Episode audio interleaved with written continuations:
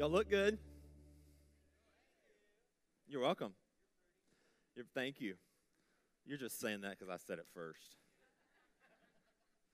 Uh, before we get started, I just want to say um, uh, I love y'all. I love being um, a pastor here. I love getting the opportunity to to not just not just not just speak, um, but to but to love a group of people like you guys to to make visits and to hang out with during the week and to spend time with volunteers. It really is an honor to uh, to serve this church. And I just wanted to say that first. Uh, I love you, and I want you to know it.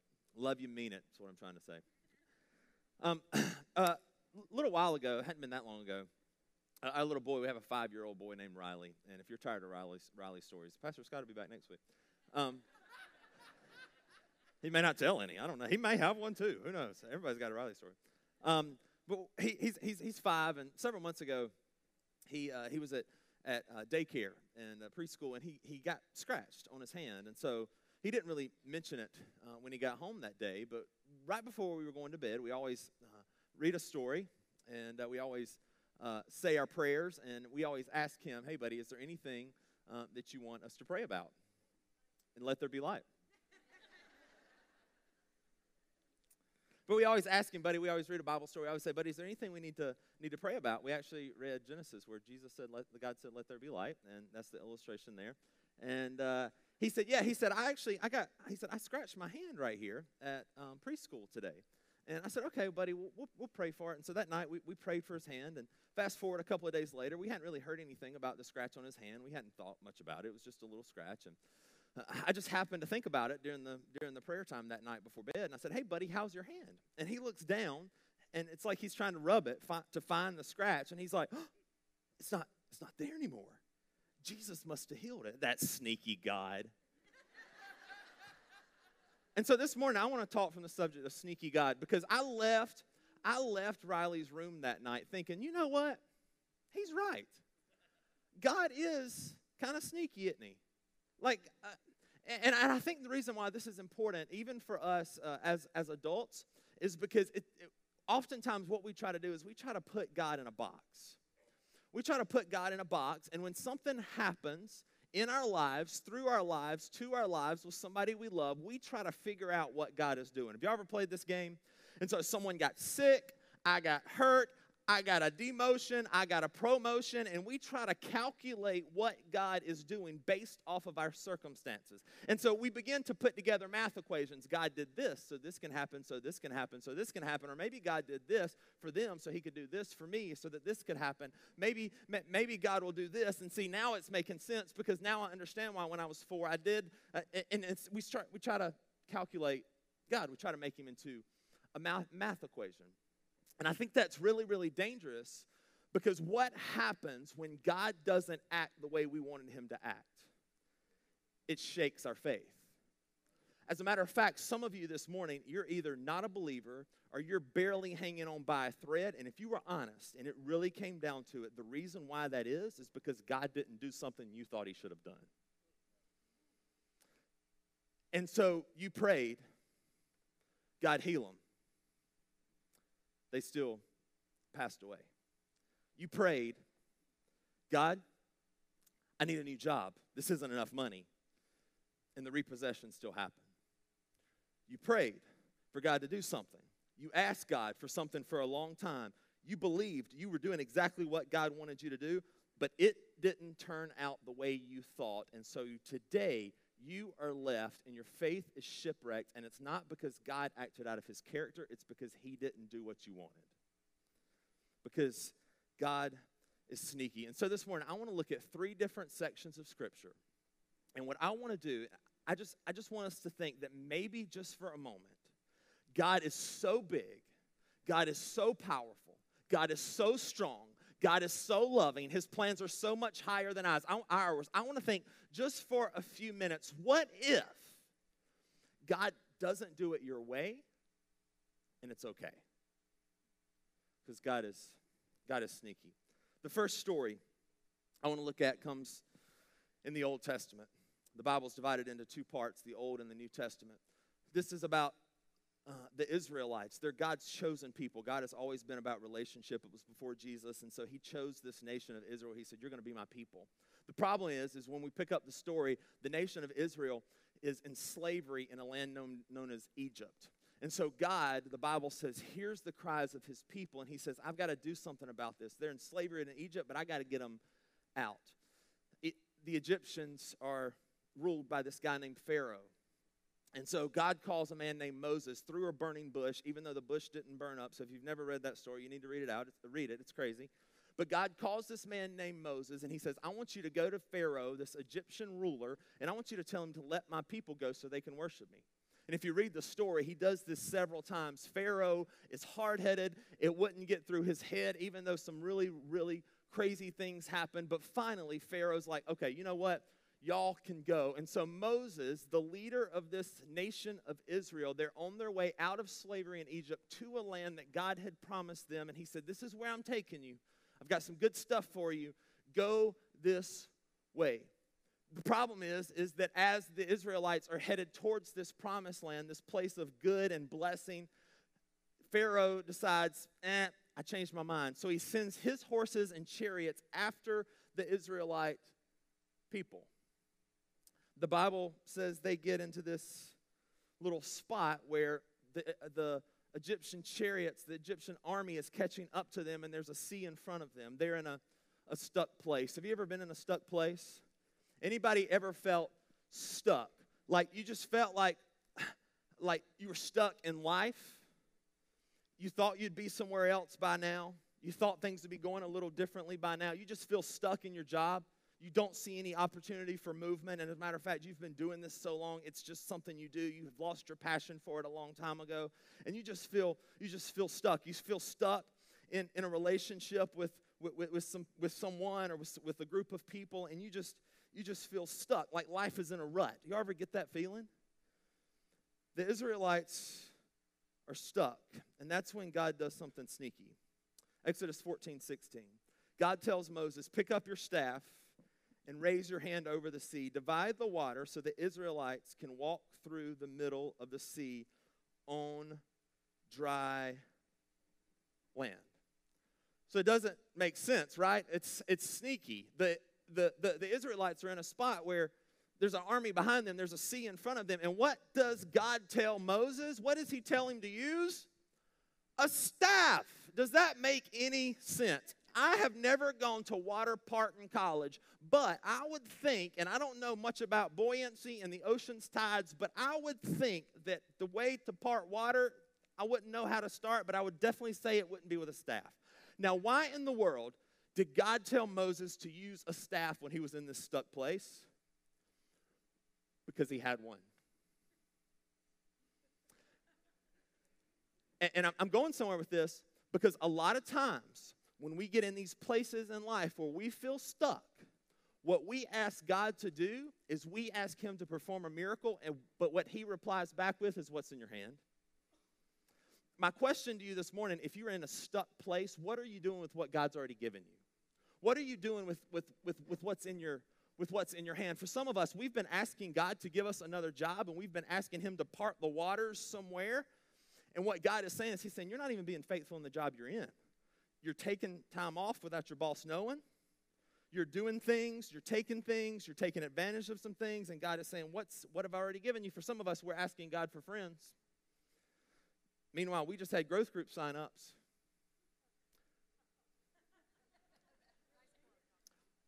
Because, and, and here's why I say this because God will do what we can't, but He expects us to do what we can. And I'm afraid that as as just American people in general, and this doesn't even go for believers, but we are really good at asking either God or other people to get us out of the holes that we dug and we don't want to do anything. God tells Moses, He says, I know you're in a stuck place, but I am just sneaky enough where I can take that little thing that you have. I know it doesn't feel like much, it's a staff. You've, done, you've, you've, you've herded sheep with that thing. You've done all kind of stuff with that thing. It doesn't seem like much, but if you'll just use what's in your hand, Moses, if you'll raise it, I am going to do something that you can't. You do what you can, I'll do what you can. And of course, God comes through. Watch what happens in verse 21. It says, Then Moses raised his hand over the sea, and the Lord opened up a path through the water with a strong east wind. The wind blew all that night, turning the seabed into dry land. So the people of Israel walked through the middle of the sea on dry ground with walls of water on each side. So notice when the water parted, when he raised his staff. God said, Look, what's in your hand? But then Moses had to act on it. Oftentimes, we become really good at excusing inactivity by saying we'll pray about it or by waiting on God to do something. Meanwhile, the way that God parted this water, He did something sneaky, He did something amazing, He did something awesome, but it started with Moses' step of faith. Some doors in life are motion activated. And sometimes God is waiting to see us step out and act on what we already know to do, to step out and use what little thing we already have. Sometimes He's waiting on that before the waters part. So, yes, God is sneaky. He can part the waters, but He wants us to start the process. So, Moses and the Israelites, they cross over. They get to the other side. Moses puts his staff down, and the water goes back to normal. Matter of fact, it drowns the Israelites' army. It drowns, or the, it drowns the Egyptian army. It drowns the Israelites' enemies. There's another story in the Old Testament if you've been in church a while, you've probably heard a story about three men named Shadrach, Meshach, and Abednego. Try to spell them without looking. Shadrach, Meshach, and Abednego, basically, to set this story up, the, uh, the nation of Israel, God's people, are in captivity in Babylon. Babylon is an evil time in history for, for the Israelites. As a matter of fact, when you see Babylon in the Old Testament, a lot of scholars will say that it's, it's similar to, the, to, to, to kind of the same connotation as the devil. That's what this period was like for them. And so they're in Babylon. There's these three men, Shadrach, Meshach, and Abednego, who, who are worshiping God. The king of Babylon is a guy named Nebuchadnezzar. Nebuchadnezzar was a prideful man, and if you go back and you kind of read through the book of Daniel, you'll see that God tried multiple times to teach King Neb humility, but he never learned it. And so one day, King Neb issues this decree and says, Everyone, you can only bow down to me. You can't worship your gods. You can only bow down to me and worship me. Well, these three men, Shadrach, Meshach, and Abednego, refused to do it. They refused to worship anything but the true God. But some people sell them out. The punishment for worshiping anyone but King Nebuchadnezzar was to be thrown into a lake of a pit of, of fire. So these three men, Shadrach, Meshach, and Abednego, are caught not doing what King Neb wanted. They're in a hard place. Have you ever been in a hard place? Have you ever been in a hard place in life where things are just tough? Like nothing seems to be working out, where, where it seems like you thought last week was as bad as it could get, and then you face this week. Do you know what I'm talking about?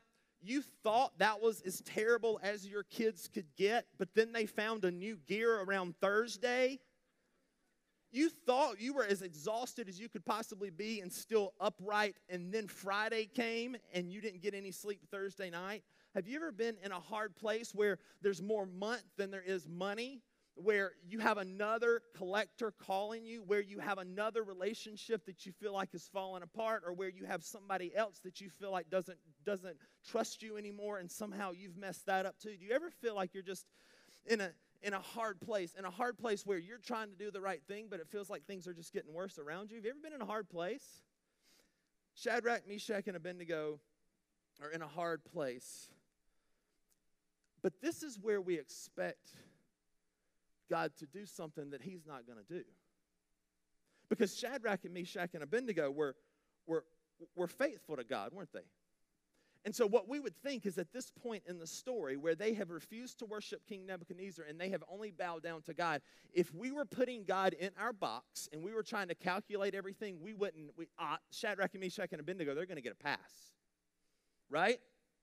If you're trying to negotiate what God would do, you would think they were good, so they're not going to face this lake. That's what we would think, right? That's what we would believe. That's what we would expect in our own lives. Now, if we didn't know how this story ended up, we would think, ah, they get a free pass. King Neb converts to Christianity and, they and they get a free pass, all because they were willing to do this. But that's not what happens. God is sneaky. Daniel 3:20 says, Then he, talking about King Nebuchadnezzar, ordered some of the strongest men of his army to bind Shadrach, Meshach, and Abednego and throw them into the blazing furnace. So they tied them up and threw them into the furnace, fully dressed in their pants, turbans, ro- robes, and other garments.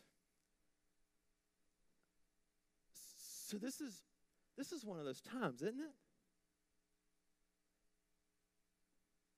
Because these these guys still get tossed into the fire. This is this is one of those times where it feels like God's not fair. Where it feels like almost God's unmerciful.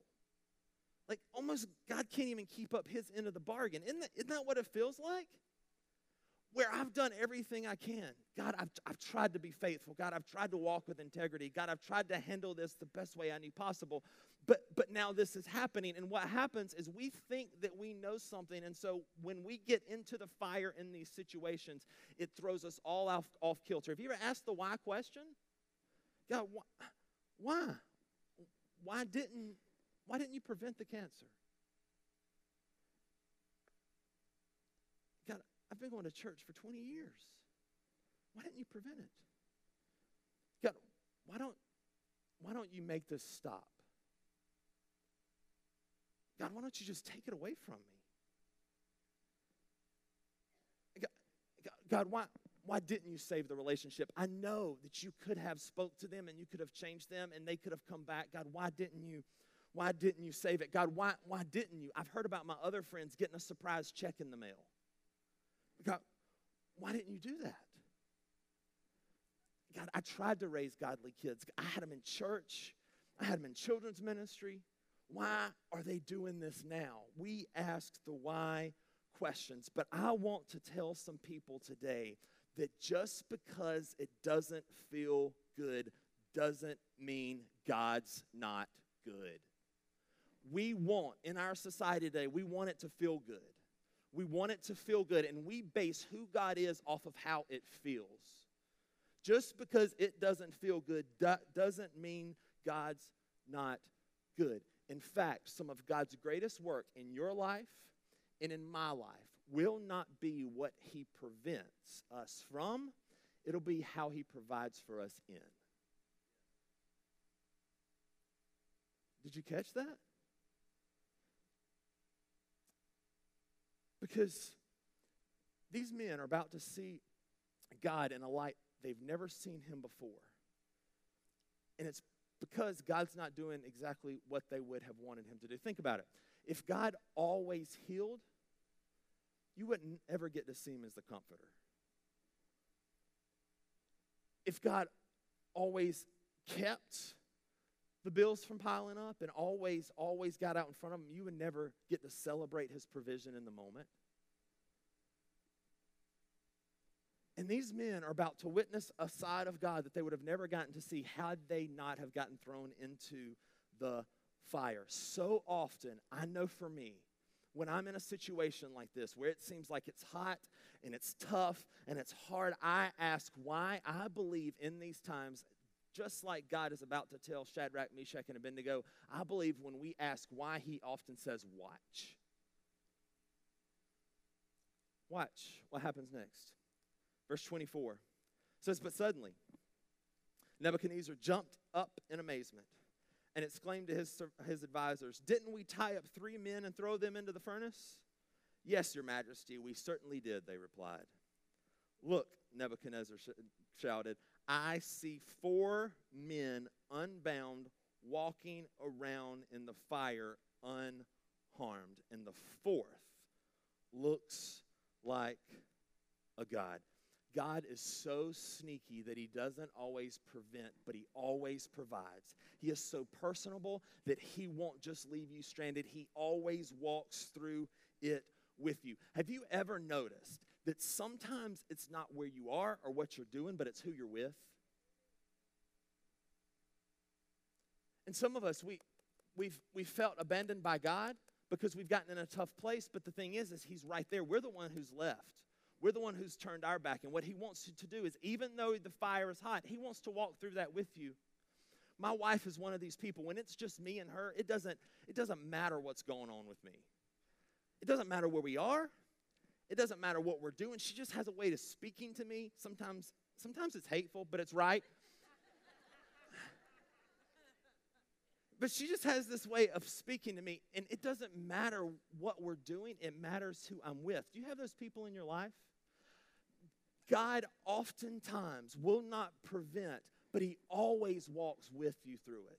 Some of you, you're facing some stuff today, and I want you to know that it, I know, I know, I know you may not see Him right now. He may not be obvious, but He's there. And I want to remind you of that. He's there, He's with you, He's walking through it with you. It doesn't surprise Him. He's just sneaky Quit trying to figure him out and trust in his presence and his character. He is good. The same God that walked through the fire with Shadrach, Meshach, and Abednego is walking through this thing with you. I promise you. Just hold on. Feel like God wants somebody to know that it's almost over. Hold on.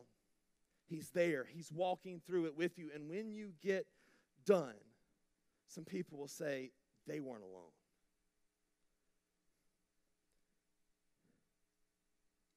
This is how the story ends. Verse 26 says So Shadrach, Meshach, and Abednego stepped out of the fire. Then the high, high officers, officials, governors, and advisors crowded around them and saw that the fire had not touched them. Not a hair on their heads was singed, and their clothing was not scorched. They didn't even smell of smoke. That's who God is. They saw God in a light. Their lives are changed in a way that it never would they never would have experienced had God prevented them from getting in the fire. And the reason why that's important to God, just a side note, the reason why it's important to God for you to see him in, in different lights and for, for you to see him, the full character of who he is, is because relationship requires transparency. And what God ultimately wants from, from you is he just wants relationship. He just wants to be with you. That's why he, he literally moved hell and earth so that he could have a relationship with you. And so it, it, it may be like, God, why, why, why, do you, why do you do the, these, these things? It's because he knows that the best place for you to be is with him. And sometimes that means that you have to ex- uh, experience the fire so you'll know that He's walking through it with you. Because it, it builds relationship. Oftentimes we ask God to change our situation, but He's more fixated on changing our heart. I wonder, in your hard situation, where's God? Because He's there. Another sneaky story. Fast forward what scholars would say 550 years. These people, these Israelites, do you see a theme? God's people. They were in search of a solution. They had tried to get it right. They tried to follow laws and do this and don't do that. They had been trying to get it right. But now it's time for the Savior of the world to come. It's that point in history where God says, I've had enough. I'm just going to go do it myself. So he's it's time for, for Jesus to be born. People that were on the earth during Jesus' time, based on Old Testament history and what the Israelites and, and the Jewish people just kind of always thought, thought that he would be royalty. They were expecting a king. And so they were expecting him to, to look like a king. But God is sneaky and so he tells this teenage girl who was still a virgin. If you don't know what that means, you figure it out. That she's going to have a child, that the Savior of the world would be born through her. And it happens. She's in a weird place. Y'all ever been in a weird place? It just didn't feel right. You felt unqualified.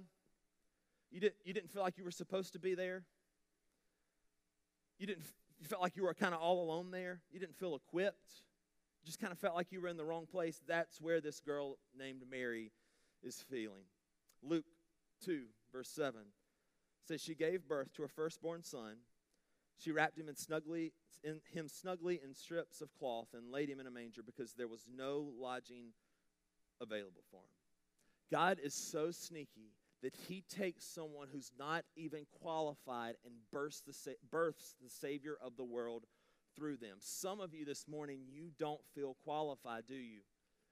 You don't feel qualified. You're still living in shame.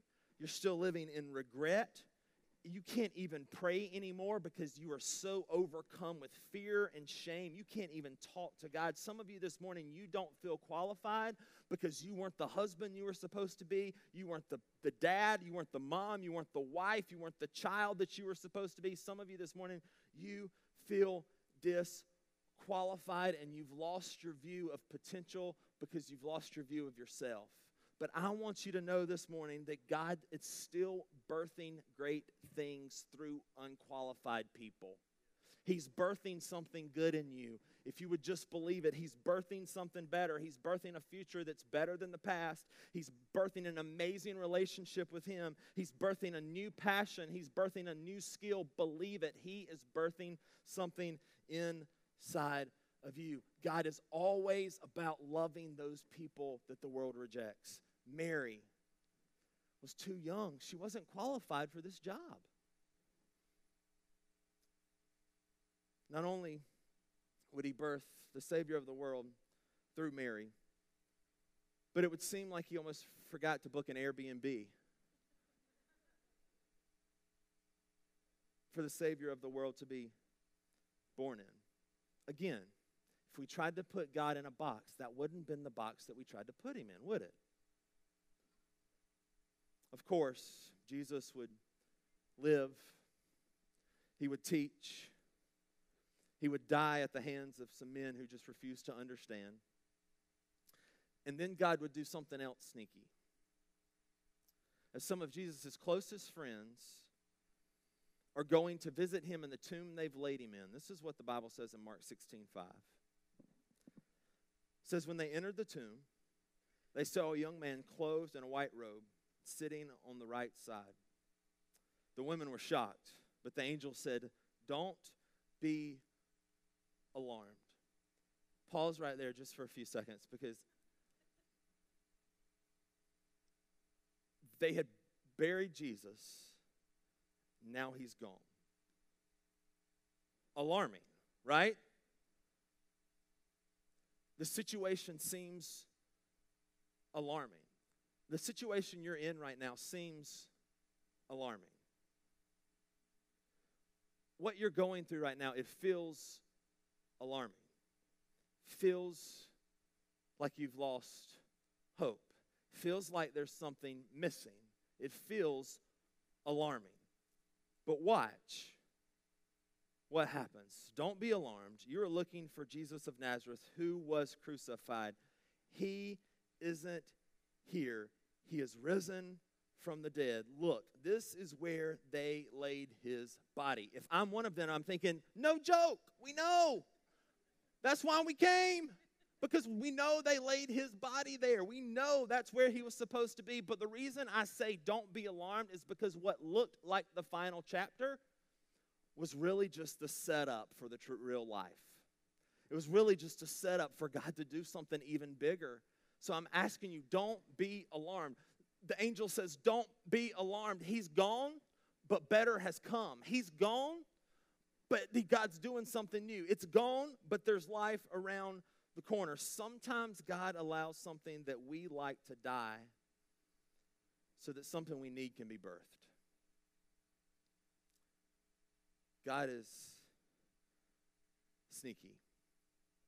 With every head bowed and every eye closed, just for a moment we're not done, but I want to pause just for a second because I think there's I think there's some people in this room who have never accepted Christ, and the reason is is because you've been trying to size God up. And this morning, I want you to know that this story that I just told is true. That Jesus got up; He got out of the grave. And so, the reason you can't be, you haven't been able to size God up is because He's so much bigger than your imagination. But at the same time, He's so much bigger than your imagination. He's so much more loving than you could ever comprehend. And so this is true. Jesus would die at the hands of men, but he would get up three days later. And the reason he did it is because of you. And this morning, I know you don't feel worthy, but God says you are. So if you've never accepted Christ, just say this, this prayer in your heart. It's, it's, it's less about the prayer, there's no magic words, it's more about just believing. Just say, God, for some reason, I, I, I do believe that. It sounds crazy. I can't comprehend it. It's sneaky, but I believe it. And so, God, I've messed up so much, but I just want to follow you. I believe you are who you say you are. Come into my life, change my life. I'm going to do my best, whatever it looks like, to follow you. In Jesus' name, amen. So, what does this mean for those of us who have tried to size, size God up for so long? What are some practical steps that we can take? Number one, don't get down because things aren't looking the way you want them to. I think it's, it's easy for me to say, right? But don't, don't, don't lose your hope when things aren't going just the way you want them to. Because oftentimes what we do is we look at God through our problem. And so, based off of the problems we're facing in life, that's how we see God, isn't it? If my life is going good, I see God as good. But if, if, if, if, if, things are going bad and things are getting worse and I'm at the end of my rope, all of a sudden the goodness of God begins to blur because we feel like He's kind of lost control. We have to reverse that. We have to look at God, look at your problem through God. Because if we can trust God's character, then we can trust the problem, right? If we can trust who God is, that he's, that he's sneaky, but he's good, he's powerful, the same God that got Shadrach, Meshach, and Abednego that walked through the fire with him, the same God that parted the waters, if we believe he's still with us, we can see our problem through, the, uh, through God, not God through our problem. It's about reversing how we see things. And the last thing is this look for God in ways you wouldn't expect. Because God is very active around us in the everyday, just like He was with Moses when Moses raised his staff. God is still active. But oftentimes we miss it because we're not looking for it. There was a boat, USS Histor- Astoria, in World War II that did some damage one night on Japanese ships. But the very next day, it took on some damage of its own. At about 0 200 hours, a man named Elgin Staples was swept overboard by a blast. He was wounded in both legs by shrapnel and was kept afloat by a narrow life belt that he had managed to activate with a little trigger mechanism. At 0600 hours, Staples was rescued by a passing destroyer destroyer and returned to the Astoria, whose captain was attempting to save the ship by beaching it. The effort failed, and Staples, still wearing this life belt, found himself back in the water.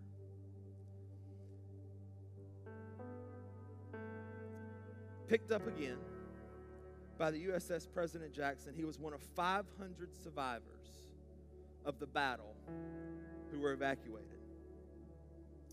He was transported to safety and obviously got leave. Was able to make his way back home to, to Ohio. So he, he gets home. He begins talking to his, to his mother, who worked for Firestone, who was ma- actually manufacturing, some of them were manufacturing these, these, these life belts. When he got home, he was talking to his mom. He was telling her the story of, of all that had happened and how it was this little life belt that saved his life. And he told his mom, he said, You know, as I was as I was headed back home, I, I was studying this life belt. And he said, it said Firestone on it, but it also had a number. He said, do you, since you work with Firestone, do you, do you know why it would have had a number? And she said, Well, yeah, actually. She said, Every uh, Firestone wanted to have a personal effort in the, or personal investment in the war effort. And she said, So everyone inspecting and making these belts had their own number. And she asked him, She said, Do you happen to remember the number that was on your belt? He said, Oh, he said, Yeah. He said, That thing saved my life. Of course I remember that number. He said, The number was six. At that moment, his mom, with a lump in her throat, began to cry. She said, Son, that was my number. God is still working in ways that we could have never imagined. He's still working in your life. And while it may not look like you wanted it to, I want you to know that He is sneaky. He still loves you. He still cares. He hasn't withdrawn his hand. He hasn't taken his eye off of you. And it may not add up and it may not fit inside your box, but I want you to know this morning that the number is six because he is concentrated on you and he cares about you and he loves and he loves you and he's taking care of you. And even though it may not make sense, she didn't understand why she was putting a number on this life belt. Why, even though it may not make sense. He's still taking care of you. God is still good. God is still faithful. God is still sneaky. The same God that got Shadrach, Meshach, and Abednego to go through the fire with him, the same God that saved Moses and the Israelites with a sea in front of them and a chariot behind them, is the same God that's with you today. He is still good. He understands you. He understands your problem, He understands the solution. He's with you. Look, look for Him. He's with you. Y'all stand and sing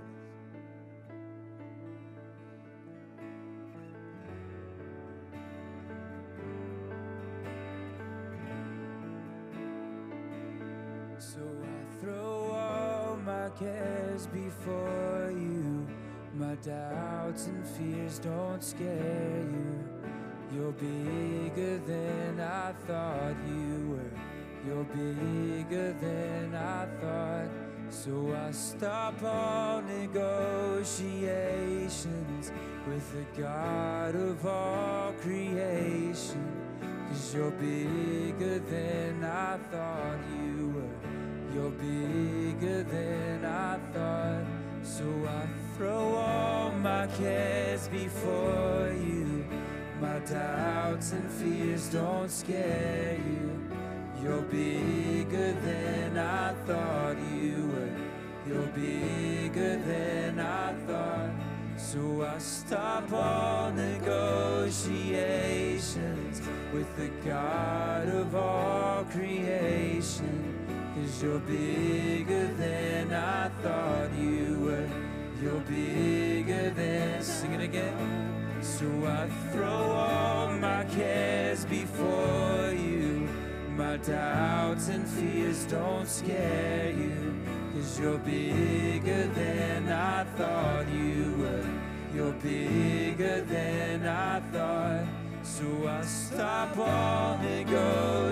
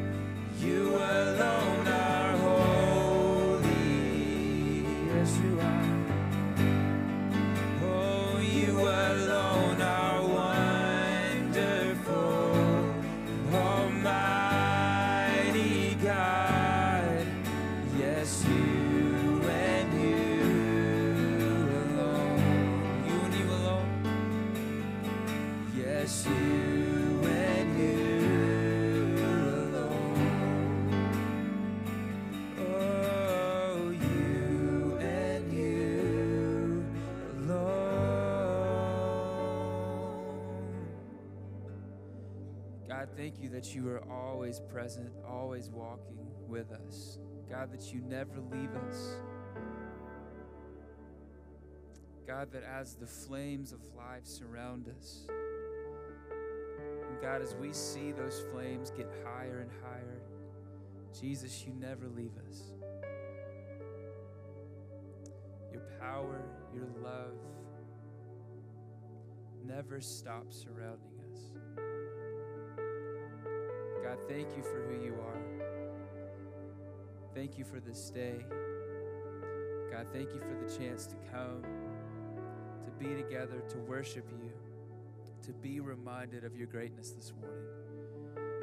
It's in Jesus' name we pray.